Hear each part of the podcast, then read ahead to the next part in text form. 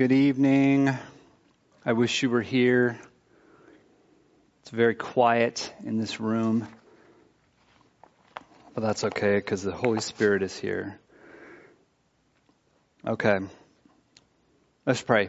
Lord Jesus, we love you so much. Lord God, I know that even though this room isn't full with people right now, that your presence is here, Lord Jesus. I pray that you use me today, speak through me today, Lord God. I pray that everyone, wherever they're at, hearing the sound of my voice, would, would hear your voice and the message you have for them individually, Lord. In your holy name, amen. Amen. Okay. Sermon today is called Beloved Brothers. Uh, we're looking at Colossians chapter 4 verses 7 through 14. Now we're almost at the end of the letter Paul wrote from prison. We've been going through the book of Colossians now uh, for a little while throughout the summer. And we're almost to the end um, of this letter. Now, Paul writes this uh, this letter from prison in Rome um, to a church in Colossians that he's never even uh, met in person before. Uh, but he leads them through and helps them because of strong men that help him serve in the ministry. Now, in this part of his letter, uh, Paul is making note of some of those strong men that serve with him um, and the team he is with while he's in chains in prison. Um, because no one can do ministry alone. So let's look in Colossians chapter 4. We'll start in verse 7 through 14. It says this Tychicus, who, who is a beloved brother and a faithful minister and a fellow servant in the Lord, will tell you all the news about me. I am sending him to you for this very purpose, that he may know your circumstances and comfort your hearts. With Onesimus, a faithful and beloved brother who is one of you, they will make known to you all things which are happening here. Aristarchus, my fellow prisoner, greets you with Mark, the cousin of uh, Barnabas, about whom you received instruction. If he comes to you, welcome him and Jesus, who is called Justus. These are my only fellow workers from the kingdom of God who are of the circumcision. They have proven to be a comfort to me. Epaphras, who is one of you, a servant of Christ, greets you, always laboring fervent for you in prayer, that you may stand perfect and complete in all the will of God. For I bear him witness that he has a great zeal for you, and those who are in Laodicea and those in Hierapolis. Luke, the beloved physician, and Demas greet you. My first point is this. You can't do it alone. You need a team. Let's take a quick look at the team that Paul has put together here. We have Tychicus, long-standing partner in Paul of Paul in ministry, and we'll talk more about him in a little bit. We have Onesimus. He's relatively new recruit and former slave. We'll talk about him a little bit more in a minute. We have Aristarchus. Now, Aristarchus appears a couple times in the book of Acts. Uh, the first time is when Demetrius, the uh, idol maker in Ephesus, uh, stirred up a huge riot uh, because Paul came in and said, "You don't need idols anymore," and so that's wrecking Demetrius's uh, uh, business, and so there a huge riot ensues. And guess who gets hauled into the assembly in front of everybody? Aristarchus. He's one of those who gets uh, it gets caught up by the rioting crowds on Paul's behalf. He also traveled on the ship to Rome to see Caesar and was shipwrecked with Paul in Malta. So you see him show up again when uh, Paul is a prisoner and he appeals to Caesar and they send him on this uh, prisoner ship. Aristarchus is right there with him, he gets shipwrecked with him and everything. So he's been with Paul a long time and he's a faithful, faithful brother in the ministry. It also talks about Mark, the cousin of Barnabas. Uh, in, in my studies, it said uh, that he may be one of the 70 that Jesus had sent out in Luke chapter 10. Let me read that. Luke chapter 10, verse 1 through 3. After these things, the Lord appointed 70 others also and sent them two by two, his face into, uh, two by two before his face in every city and place where he himself was about to go. Then he said to them, The harvest is truly great, but the laborers are few. Therefore, pray the Lord of the harvest to send out laborers into his harvest. Go your way. Behold, I send you out as lambs among wolves. So he's the cousin of Barnabas, one of Paul's closest allies in his first missionary journey. Um, and he's one that Jesus sent out himself. Truly a heavy hitter for the Lord and the ministry. Then we have Epaphras. Epaphras is the one who first brought the good news to the Colossians. Epaphras somehow came in contact with Paul, probably through ministry, uh, and then in maybe in Ephesus, and then he took the good news back to Colossae, and he actually helped plant that church. And now he's working with Paul to bring ministry to the Colossians because Paul, being in prison, haven't actually met them in the flesh. That's Epaphras who's doing all that work in Paul's stead. Then we also have Luke, the doctor. We know who Luke is, right? There's a, the Gospel of Luke. It's one of the books of the Bible. Uh, he wrote the book of Acts as well. He's a doctor. He did a lot of scribe work for Paul, following Paul around, documenting all the work that Paul has been doing. We know a lot about Paul because of the work of Luke. These are some heavy hitters. I mean, Paul didn't do this work alone. There's many other people listed in scripture when you read through the New Testament that Paul worked with and that helped Paul out that he mentions by name as people he's worked with. Uh, quite a few uh, solid people that he works with in the ministry. Now, you know that I'm a firefighter. And so what's interesting about this and being a firefighter, especially around, especially around church circles, is that a lot of times when there's a possibility of danger, uh, people always say something like, well, it'll be okay because Jay is with us. like, I could save the day all by myself. It's fine. We'll just go into danger. Jay's with us. Everything's going to be okay. And I'm like, yes, of course I know what to do. I'll just call 911. Because you need tools and people and teams and resources. I mean, I remember one time when we were at the warehouse uh, over on um, East Valley, West Valley. Uh, we were over at the warehouse in West Valley, and right at the intersection down there at the church, there was a car accident. Uh, it looked like a T-bone. One of the cars had rolled over. So I'm standing in the foyer area there, just talking away. It was right after service, and someone comes running in. Jay, Pastor Jay, we need you. Right now there's been an accident. I'm like, okay, all right, let's go.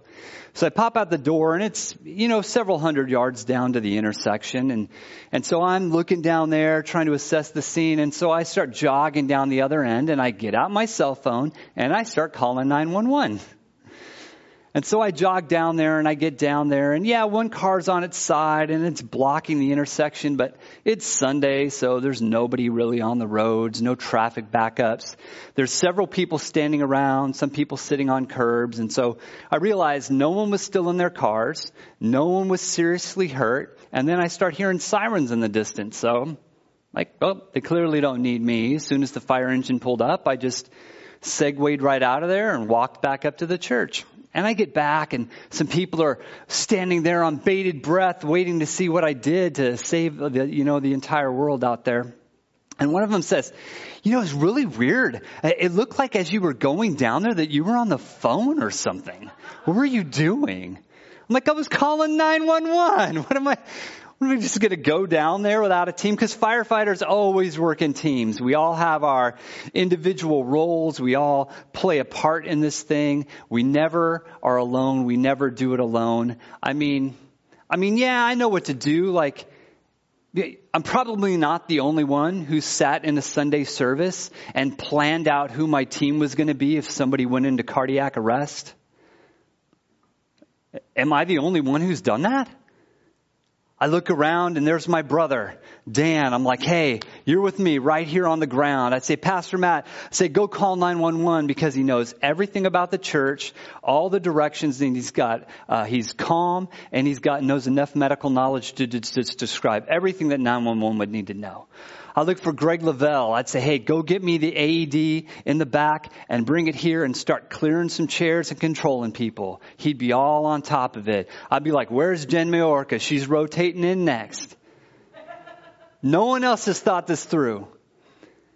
The reality is, I wouldn't be able to do it on my own. Nobody can do it on their own. And the same thing goes when you're talking about ministry. Everybody's got a role. There's always a part to play. If we look at Ephesians chapter 4, verses 11 and 12, it says this. And he himself gave some to be apostles, some prophets, some evangelists, some pastors, and some teachers for the equipping of the saints, for the work of the ministry, for the edifying of the body of Christ. See, there's many roles in the church when it comes to ministry that makes it all happen. It says, equipping the saints for the work of the ministry. That means you. This church thing is not a spectator sport. Uh, this, the church culture is somewhat evolved into this culture where you, as a consumer, you come and and you uh, you know have a good show and was the music good today and did the sermon apply to you today and you come in and you sit and then you go out. And that's kind of the, the, the, way the evangelical church culture has evolved. And it's not that way here, and it shouldn't be that way. The, the pastors and the teachers and the preachers, his job is to equip the people to do the work of the ministry, to talk to other men and women, to invite them to church and Bible studies, to read the word together, to encourage each other. That's your job. You need to be doing that stuff. It also says edifying of the body of Christ. That's building up their character and knowledge in the Word. So that is more than just the job of the pastors and preachers. That's all our job to build each other up and to know our Word better so that we can minister better. There's a hurting world out there that needs Jesus. Ecclesiastes chapter 4 verse 9 and 10. Two are better than one because they have a good reward for their labor. For if they fall, uh, one will lift up his companion. But woe to him who is alone when he falls, for he has no one to help him up. See, that's the problem, and I think especially I see it with men. Is that you, we tend to have built this isolation around ourselves in terms of our day to day life. If you look at houses now, people don't really park in driveways anymore. They have a garage, which is the first door you see in the house. So the goal is, is that you can uh, leave work out of your garage, not see or talk to anybody, especially your neighbors, drive to work, drive back home and go directly into your garage, shut the door, and you never have to talk to anybody. And so we find ourselves isolated. So when a crisis happens, when there's a problem anywhere, we don't have anybody to turn to. And so if your church existence is one where you get out of your car, you come directly in and sit down, don't talk to anybody, leave right when the service is over before anybody has a chance to greet you, then when things happen and you need a word from the Lord and, and you feel like you're struggling emotionally, you have no one there to help lift you up. But guess what? You can't be there to lift anybody else up either. We need each other. Proverbs chapter 27 verse 17 says, As iron sharpens iron, so one man sharpens the countenance of his friends. That goes for women too. We sharpen each other. We keep each other ready to go into battle. Even the amazing Paul couldn't do ministry alone. He was in chains a lot of the time, honestly. I mean, read through it. Most of the time he's in jail somewhere. There's many, many cities that needed the good news. So it took many people, many faithful, beloved brothers and sisters serving by his side to bring that good news. My second point is this. It's not how you started, it's how you'll finish. Let's look at Tychicus again. He's the first person Paul mentions in today's scriptures. He is spoken of many times in, the New Testament in many different books. He's one of Paul's most faithful ministers. He served in Asia in many places. He has a great track record. He's clearly trusted. He also appears, he's appearing now in Colossians, which occurs about 52, 53 AD. And so we see him appear again in 2 Timothy chapter 4 verse 12 which is about 10 years later, about 62, 63 time frame, and he's still by Paul's side 10 years later. continuing to minister with Paul. That's a long track record. He's described by Paul as a beloved brother. Then we have Onesimus. He's the second person Paul mentions in our scriptures today. He's a fugitive slave from the town of Colossae, possibly also a thief. It doesn't really say why he ran away or why he's a fugitive, but he clearly ran for some reason. Now, he's, uh, he's mentioned, uh, he meets Paul in a Roman prison because Paul's in prison. And so somehow he gets in contact with Paul in prison. Possibly he was serving some time there too in the jail. I don't know. I mean, however he got there and whatever his life course was, uh, somehow he ran into a guy who's currently in jail. My guess, maybe he was serving some time there too. But he got saved and he became Paul's spiritual son. Uh, the other part where Onesimus is being talked about is the letter to Philemon, which is actually written at this exact same time. Philemon chapter 1 verses 10 and 11 say this. I appeal to you for my son Onesimus. Now that's spiritual son. Clearly Onesimus isn't Paul's biological son. His spiritual son Onesimus, who I have begotten while in my chains who once was unprofitable or useless to you, but is now profitable or useful uh, to you and to me. It's an interesting play on words Paul uses there because the name Onesimus means useful.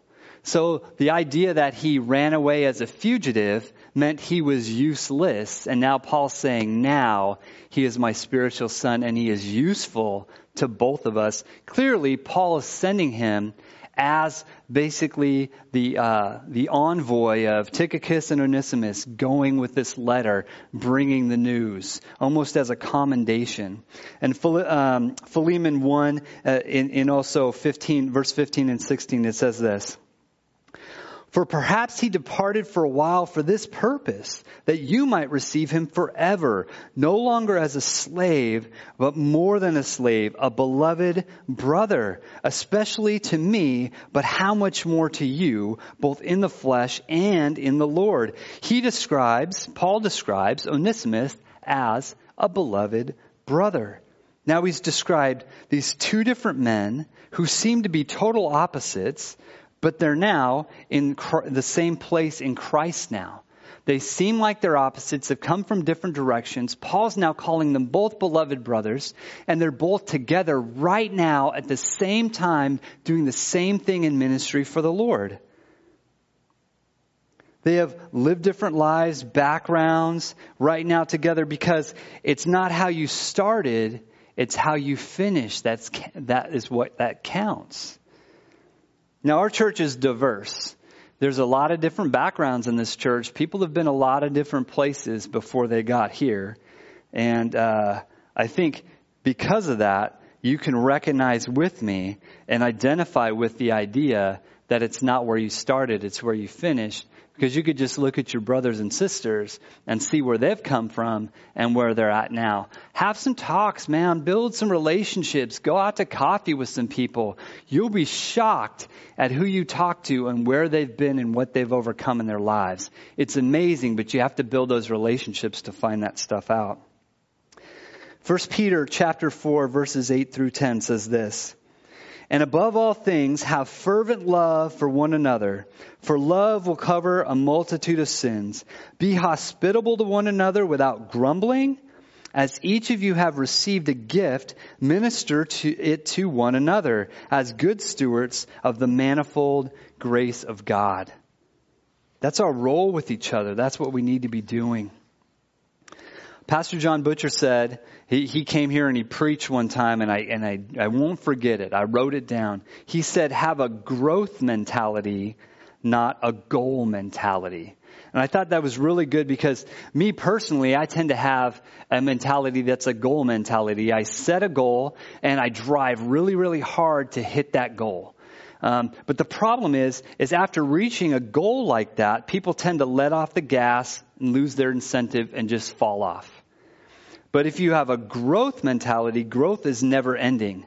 Uh, trying to get better every day. Sanctification in the Lord is a journey. But I tend to have a goal mentality. And so, um, things just kind of go awry once the goals hit. I remember um, this was a few years ago. I set the goal of that I was going to read the entire Bible in 90 days. Now, I'm, I'm a relatively slow reader, so this was a huge undertaking. For me, it took about, for me, it was going to take about an hour a day, every single day, for me to achieve that goal. And so some days I would miss it and I would have to make it up. And so there were days that I would read my Bible three hours a day, just pounding through it, trying to make my goal because I didn't want to give up on it. it you know, I, I, I needed to do it, but you know what? I haven't been able to do it since. I haven't been able to spend time like that. I haven't read the entire Bible from Genesis to Revelation like that since, straight through. But hit my goal was my, my, my, the important thing. Not necessarily the fact that I couldn't really remember a lot of what I read. Pounding through it, read too much.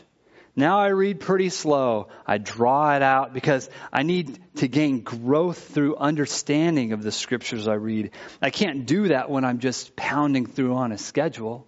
No, there's nothing wrong with pounding through on a schedule and uh, meeting that goal. I, I got this huge, broad scope of the whole Bible as a whole, but I just can't keep doing that. I'll just fall off at the end every time. I can't just set goals. I hit those goals, I'm going to fall off. I need to have growth mentality. Now, your growth can't end with achieving minister of the gospel. We see all these men that Paul listed. They're all ministering the gospel. They're all part of Paul's trusted men. But if, if your growth ends with minister of the gospel, as great as that goal is, it's really not going to do you any good in the long run.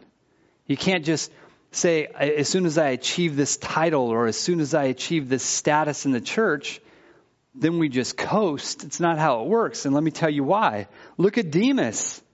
Remember Demas? He was the last person on that list that Paul listed, included in his faithful, faithful ministers in our verses today. We see Demon, uh, Demas mentioned one other time. It's in that letter to Timothy in 2 Timothy chapter 4, 10 years later. 2 Timothy chapter 4 verse 10 says this, For Demas has forsaken me, having loved this present world he has departed for Thessalonica. New Living Translation says, love the things of this life. Man, what happened to Demas, man? Like at this time, uh, with the letter to the church in Colossians, he's in there. He's doing the right thing. He's got the best mentor you could probably have next to Jesus himself. He's got a heavy hitter crew he's hanging out with. Luke and Tychicus and uh, Aristarchus and all these guys. And he's sitting here 10 years later, uh, just falling off completely.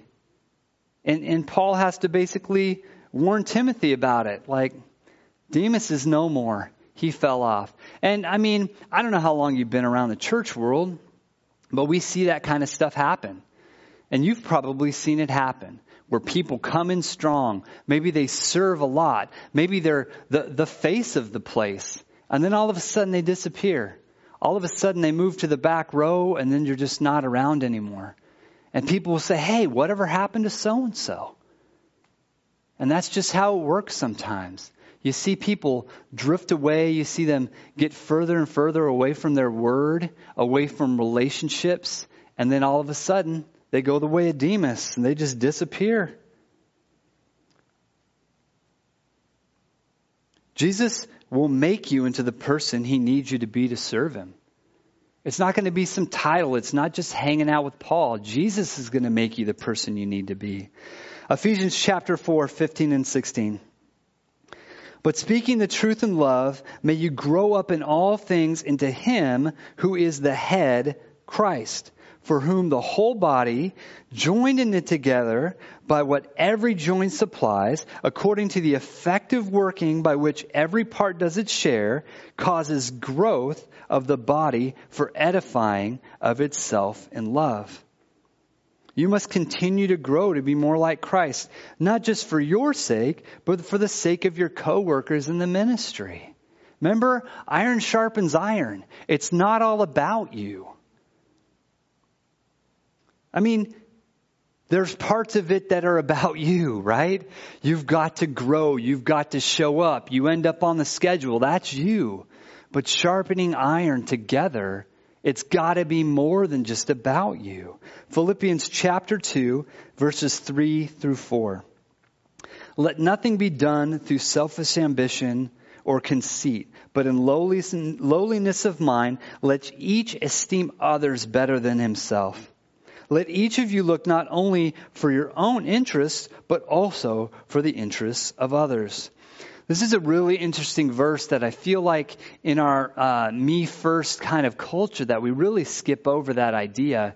Um, we're really quite focused on our own growth and our, our and our own progress. Uh, I mean, th- there's many Christians that you can see on, you know, the internet or social media that it's really about their journey, what's going on with them, what's Christ done in their life. And I look at uh, the community of believers and think about the thought that your focus shouldn't be on your own everything. Like clearly you have to focus on your own growth. Clearly you have to make parts of your faith about you. But this verse says, don't let anything be done through selfish ambition and conceit. You gotta ask yourself, is how you're spending your day glorifying the Lord? Is it lifting others up or is it only lifting yourself up? Is it only glorifying you? And I think that's the danger somewhat of social media is social media is set up for it to be all about you advertising, media. Even if you watch the news, you can see this thread of them trying to make it about you. Sometimes just simply to scare you, but mostly to make you feel like they're talking to you and it's important to you. That's what the whole world's about on media is you. And I think sometimes we have to peel way back and think about what we're doing it for in, lowly, in lowliness of mind, each esteeming others better than ourselves. We really sit back and look at our behavior and how we spend our day and how we spend our time on social media or in the congregation or whatever we're doing. We really got to do some self reflection and say, are we being uh, in an essence of lowliness of mind, esteeming others better, others better than ourselves, or looking out for other people's interests? I'll tell you, it's hard, man. It's hard. I often find myself seeking out my own interests. Um, I've had times in my life where I felt threatened or uh, pushed to the side, or like if I don't fight for myself, no one's going to fight for me. And what that does is it makes you have this victim mentality that says you're the only one that counts. And that if you don't fight for yourself, no one's going to, which makes it di- very difficult to put somebody else's interests first because you don't feel like anyone's going to put your interests anywhere. But that's part of having that community in Christ is that we build a level of trust as beloved brothers that we can know that the other is going to look out for our interests too. So as we get to the end of this, I want you to think about this. Maybe you're Tychicus and you've been a Christian for a long while, served in many parts of the ministry. Maybe you've been faithful. You're that person people look at and go, oh yeah, of course that person is going to do the right thing and be a part of the community in faith. Maybe that's you. Maybe you're sitting out there today and you, that's who you're relating with. Or maybe you're Onesimus. Maybe you just got out of prison or off drugs, or you've had all these kind of problems and holdups in your life, and you're kind of coming to Christ later in your life, and you have a lot of uh, bad track record that you may be embarrassed about, or ashamed about, or afraid to have other people know about because you're brand new with this thing. Maybe that's you. You feel a little bit uh, disqualified to serve. Maybe you identify with Onesimus. Or maybe you're becoming Demas. You're letting off the gas. You stopped growing. You're drifting back into the world. You're starting to put your focus on other things, maybe yourself and your own pleasures rather than the community uh, brotherhood of ministry that you were serving with. Well, for whoever you identify with, today is your day to get back on the journey of growth again. Today is the day that if you feel like you're far along and solid, you can go help those people who feel like they're disqualified and concerned if they fit in with the greater group of Christ. Because you saw in the beginning, you saw both of those two, the solid long-term faithful one and the brand new to Christ fugitive one, were doing the exact same ministry at the exact same time. So there's no reason that any one of us, any two of us, can't be doing the same ministry at the same time as we move forward. Just don't be Demas. Just don't be Demas and be going down the right track and then kind of lose sight of the goal. Don't be, let that be you. Because Jesus Christ makes you qualified and capable, not your time in the, the wine colored seats. Hebrews chapter 13 verse 20 and 21 said this. Now may the God of peace who brought up our Lord Jesus from the dead, that great shepherd of the sheep, through the blood of the everlasting covenant, make you complete in every good work to do his will, working in you what is well pleasing in his sight through Jesus Christ to whom be the glory forever and ever and Philippians chapter 4 verse 19. And my God shall supply all of your needs according to his riches and, and glory uh, by Christ Jesus. We're all, we're all in this together. And the reality is we all make mistakes. And, you know, uh, sometimes we win and sometimes we lose.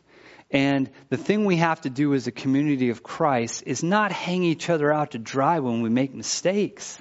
It's not to turn our backs on each other and say, oh, they, they're a Demas now. You know what? If he's a Demas now, where's everybody else? How come they didn't chase Demas down and say, you don't want to do this?